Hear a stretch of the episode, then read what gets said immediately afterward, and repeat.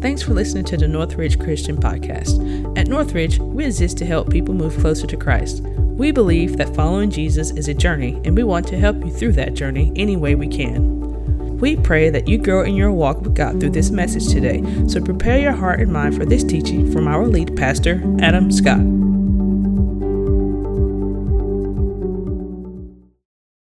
Hey, good morning, everybody. You doing all right? Good. Anybody lose their faith trying to get a communion cup open this morning?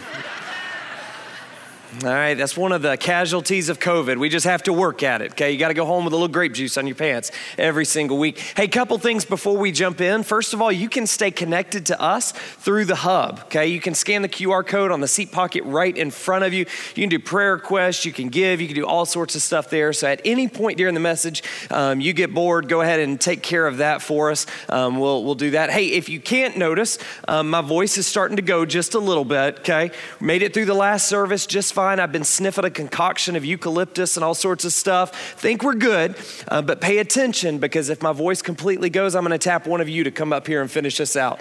Um, so just be ready for that. Hey, I want everybody who serves on our guest services team to stand up. Okay, that's our, our parking lot greeters, lobby greeters, coffee servers, section hosts, starting point hosts, online hosts. You can go ahead and join them if you're on the safety team or the medical team. All of you guys stand up right now so that we can recognize you guys. Okay, there we go.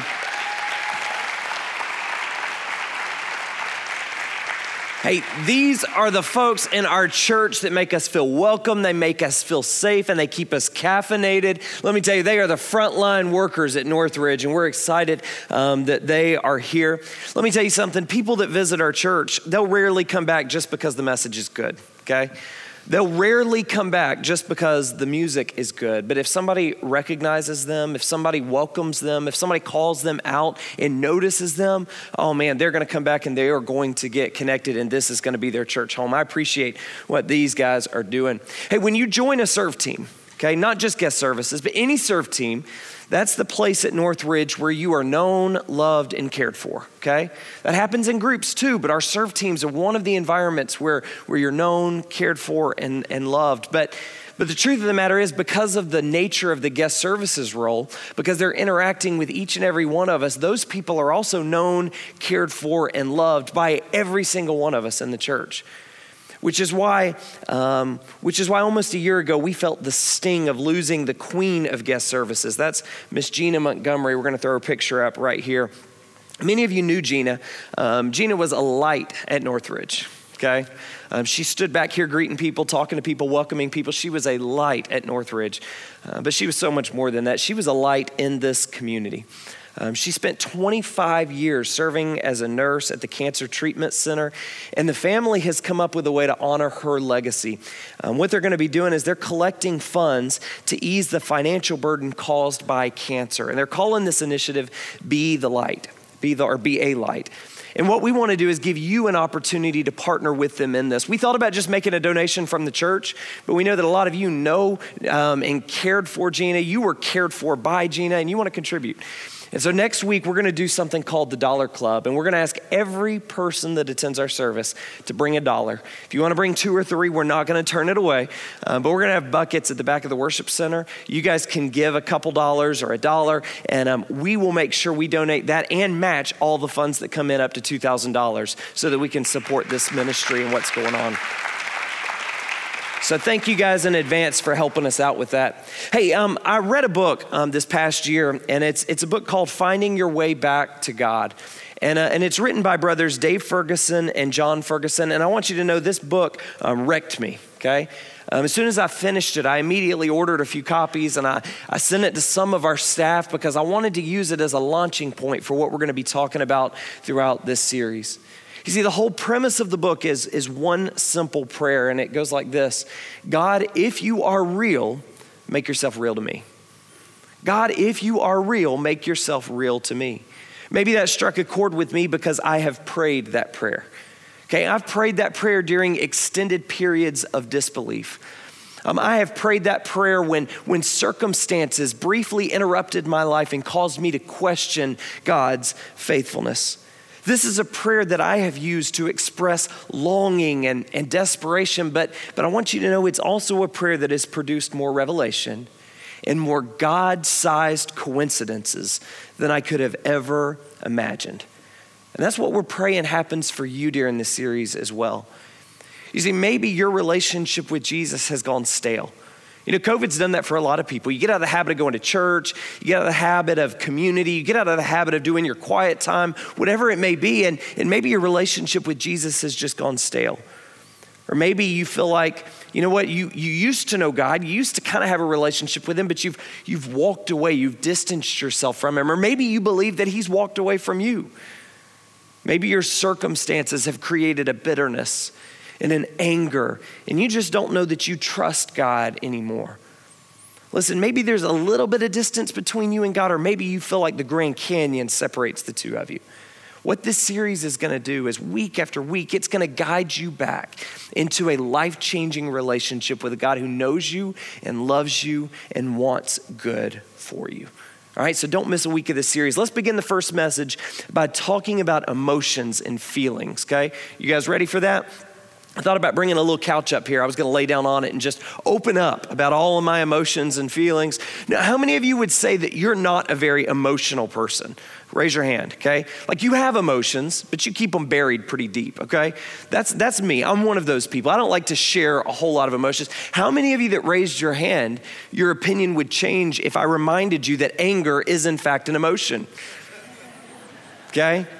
Man, be with all the people who just got kicked by their spouse during that comment. That wasn't very Christ like at all. Listen, I'm, I'm not picking on you. Just last week, um, I, I, delicately and lovingly dragged my son out of his bed, something I do every single morning. And, and I helped him get dressed, and I, I helped him brush his teeth, and, and, and I've, I fixed his breakfast. I, I basically sacrificed my own sleep so that I could provide for his every single need. But when it was time to go to school, something we do every single morning, he was outraged and surprised. He protested and he demanded an explanation for why we were doing the same thing that we do every single day. Listen, am I describing anybody else's morning with kids in the room? Okay, to top it all off, my coffee maker didn't work, okay? So I had to face him without backup, okay? I was emotional, okay? I was angry. But listen, this is what I've come to learn about anger. Anger is often referred to as a secondary emotion. What that means is that, that when we express an outburst of anger, there's a lot more that's going on underneath the surface. It's often described using an iceberg, okay? It's called an anger iceberg. And, and basically, it says that that outburst of anger only represents this top little percentage of what's really going on. But that outburst is actually something that you use to cover up or hide all the many emotions, all the many feelings that you have. For example, that morning, I felt unappreciated. I felt out of control and I felt tired and I didn't know how to express that. And so I just got angry. Anger was hiding the truth. Why is that important? Well, because it illustrates that the feelings we embrace, and they rarely, if ever, tell the whole story. And until we dive deeper, we'll miss out on any real resolution or any real change that might be crying out from underneath them. Listen, some of you are going to be relieved to know this isn't a sermon about anger, okay? We're not talking about that today, although, based on the number of hands that went up, we probably need to talk about it at some point. But what we're talking about is those feelings that we have, those, those longings that we have that are, that are buried underneath our actions. What we're going to be doing is we're going to be looking at our pursuits, looking at our desires, looking at our emotions, and diving deeper to figure out how to satisfy those things, specifically, how to satisfy those things through God. If we just look at the surface, all we're going to see is this top little percentage. But man, when we dive deeper, we're going to find out that God is underneath each and every bit of it.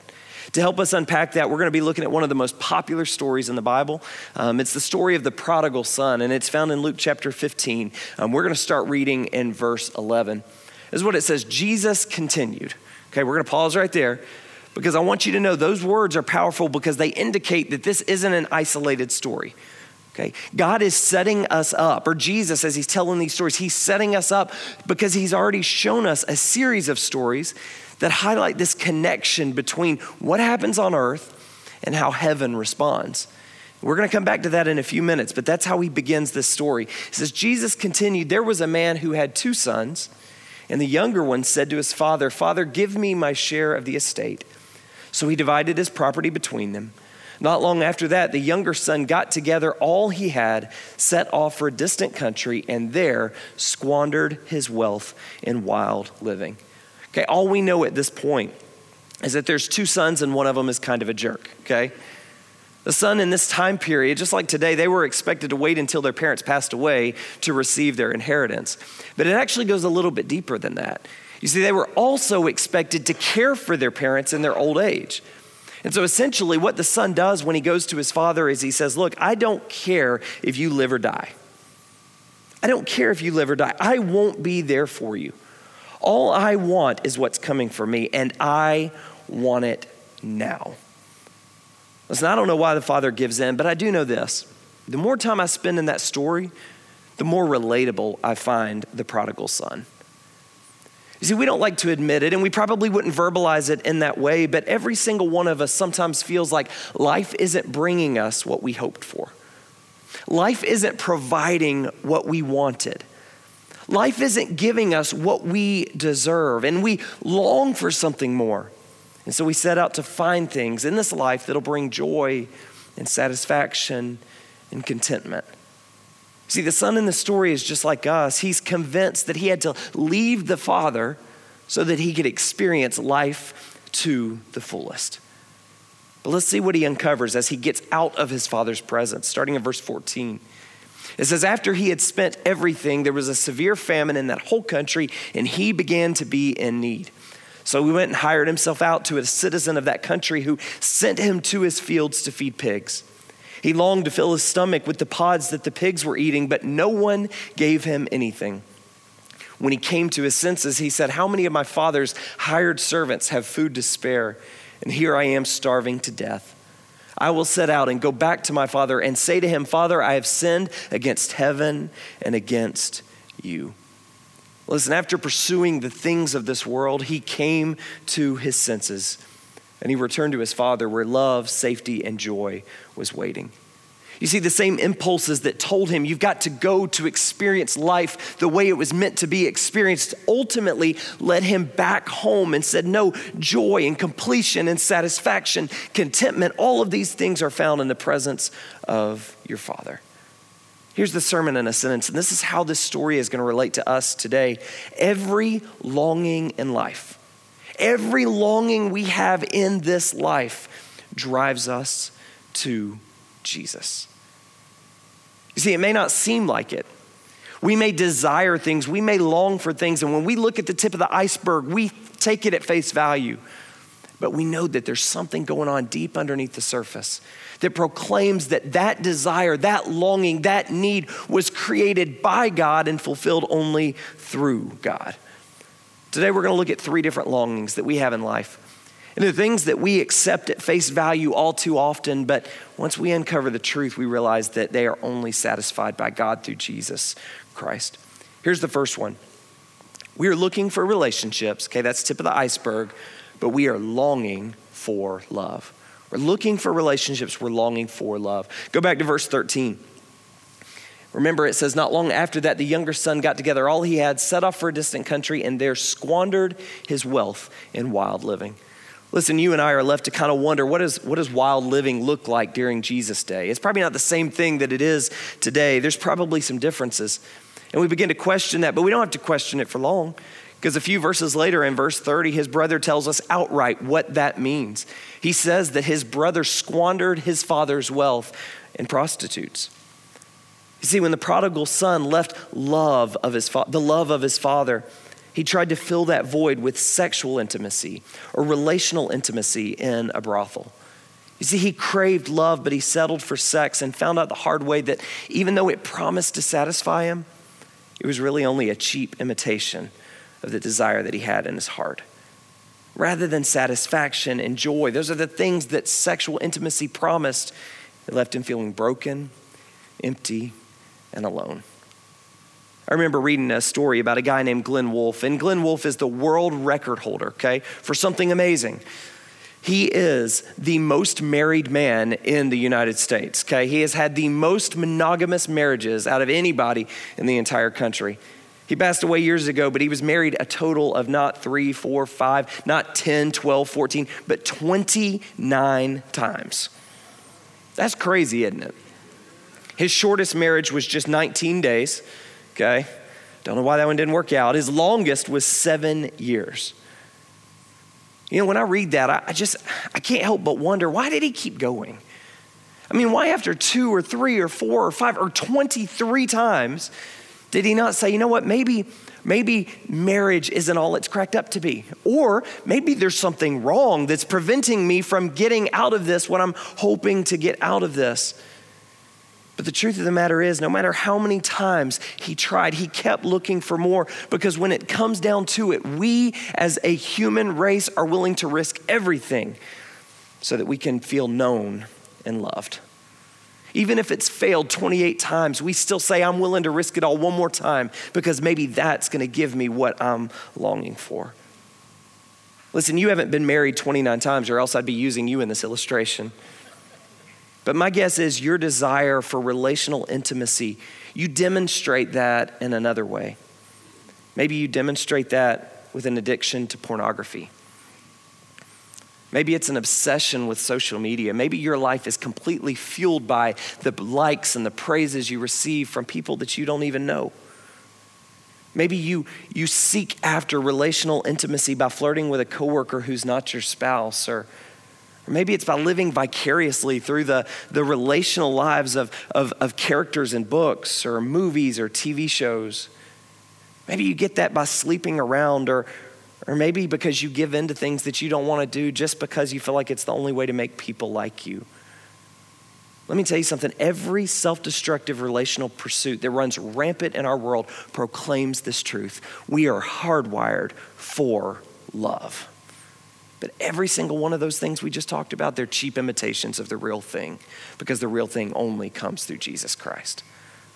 Let me read you a quote. It's not going to be up here on the screen, but it's by Paul David Tripp, and it's in a book called Sex and Money. I'd encourage you to get it, but let your spouse know that you're ordering it before you press send. Is what it says. The problem is that the created things that you're looking to have no capacity to satisfy your heart. It wasn't designed to do that. It cannot give you inner peace. It cannot give you the heart rest of contentment. It cannot quiet your cravings. In a word, it cannot be your Savior. And if you look outside of the Savior for something to be your Savior, that thing will end up not being your savior, savior but your master. Listen, is that guy reading our mail or what? Here's the good news every single thing in this world that disappoints us in our pursuit for relational intimacy, here's what it points us to it points us to the fact that there is something different and better about Jesus that satisfies us in a way nothing else can. Look at what it says in 1 John 4 16. It says, So we know and rely on the love God has for us. God is love. Whoever lives in love lives in God and God in them. You see, what we crave, what we long for, God doesn't just have it, God is it. He is love. 1 John 4:10, it, it says this. This is love, not that we loved God, but that He loved us and sent His Son as an atoning sacrifice for our sins. You see, God's pursuit of us has a name. It's the name of Jesus. And He didn't just walk around on this earth talking about love, He lived it so that we can have it. God reached out to us in the form of Jesus Christ so that we don't have to settle for cheap imitations anymore we can recognize and embrace the fact that love is our inheritance through Jesus Christ, and we can be satisfied by Him.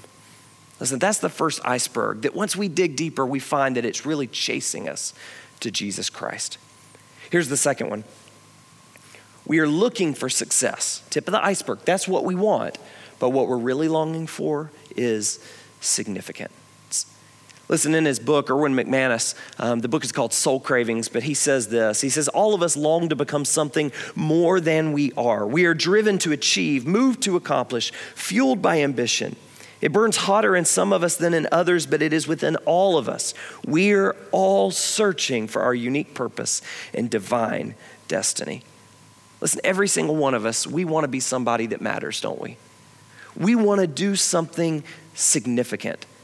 Even if we believe that this world is a cosmic accident, something deep inside of us says, I, I still want to believe that I'm here for a reason. I still want to feel like I'm making my mark on this world. I still want to feel like it all matters. That's what the prodigal son felt.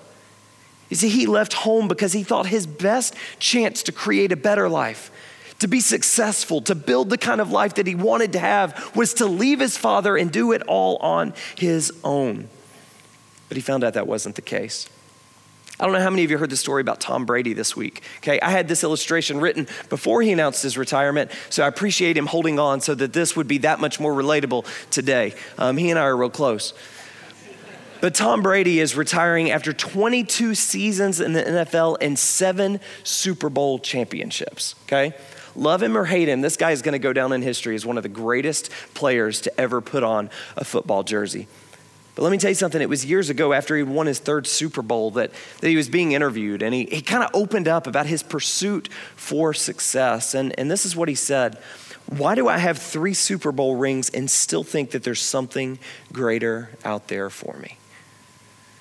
You know, he said that most people would look at him and say, You're the pinnacle of success.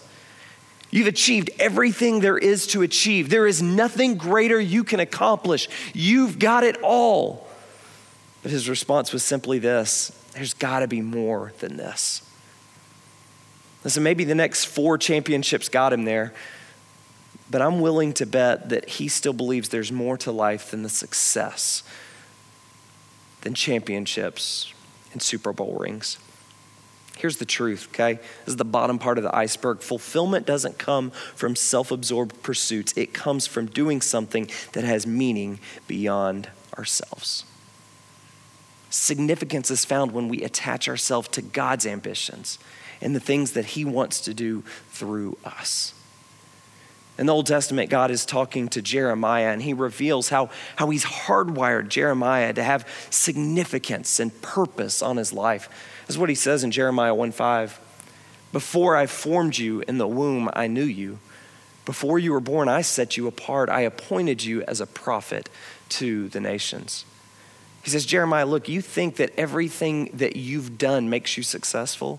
Everything that you've accomplished means that you matter, but man, before you were even born, I called you significant. I called you out. I separated you with a divine purpose. I gave you significance. My favorite verse in the whole Bible is Ephesians 2:10. It says, For we are God's handiwork, created in Christ Jesus to do good works which God prepared in advance for us to do.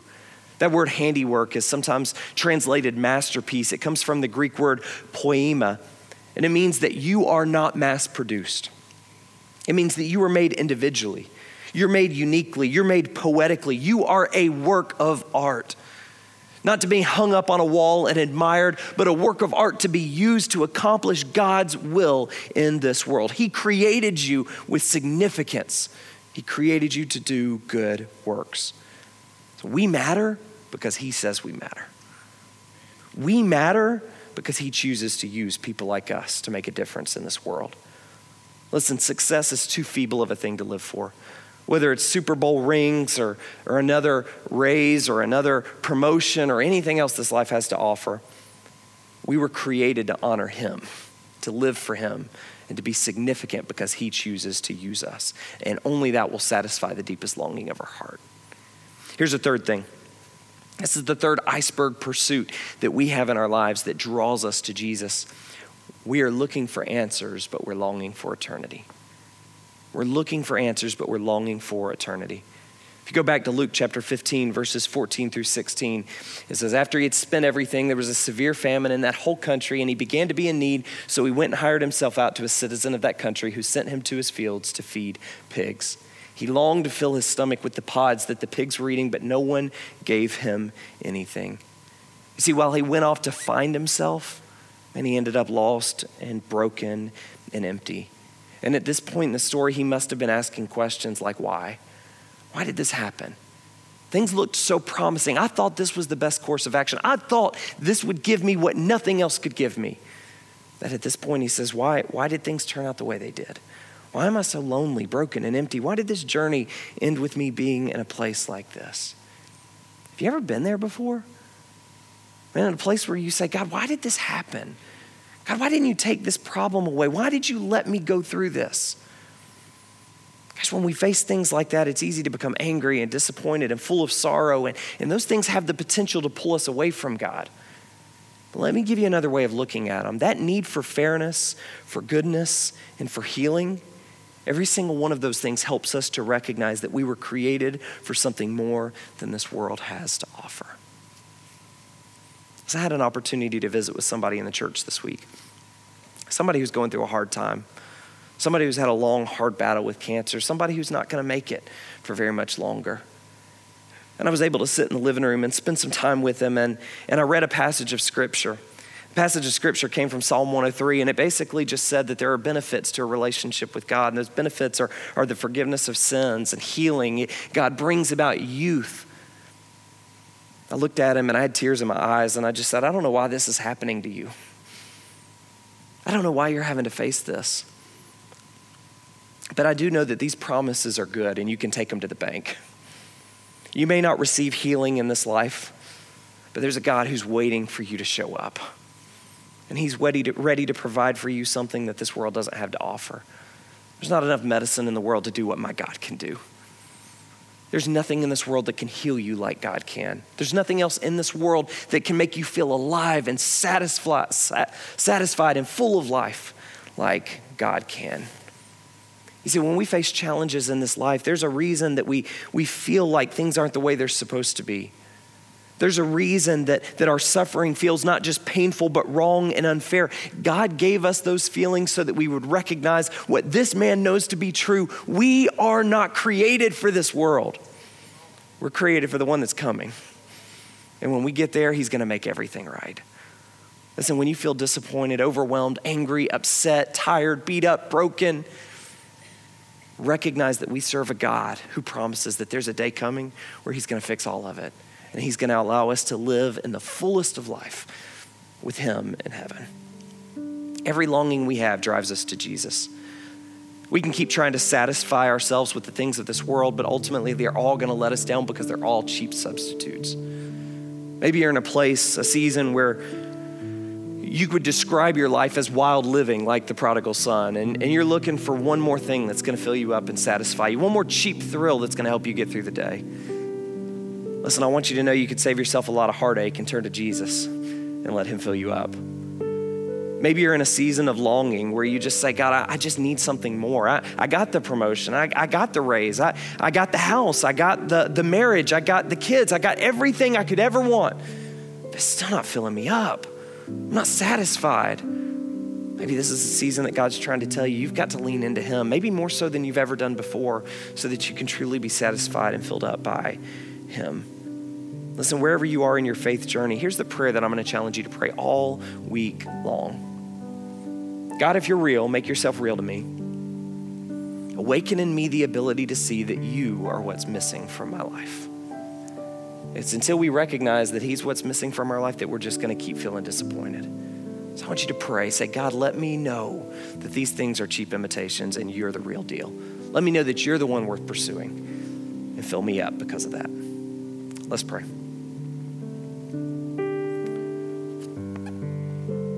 Heavenly Father, I pray that you help us to realize that you're what's missing from our life.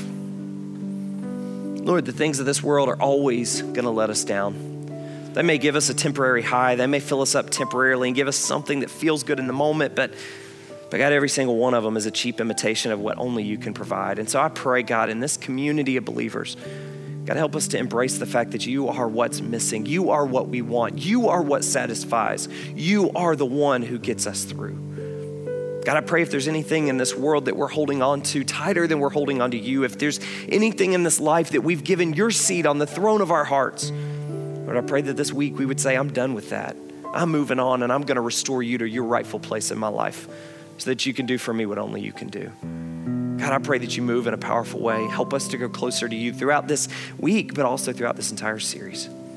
Pray all this in Jesus' name. Amen. Thanks for listening to this message. You can keep up with what's happening at Northridge on your mobile device through our Northridge Christian app. If you have any questions about Northridge, you can contact us at info at northridge.online.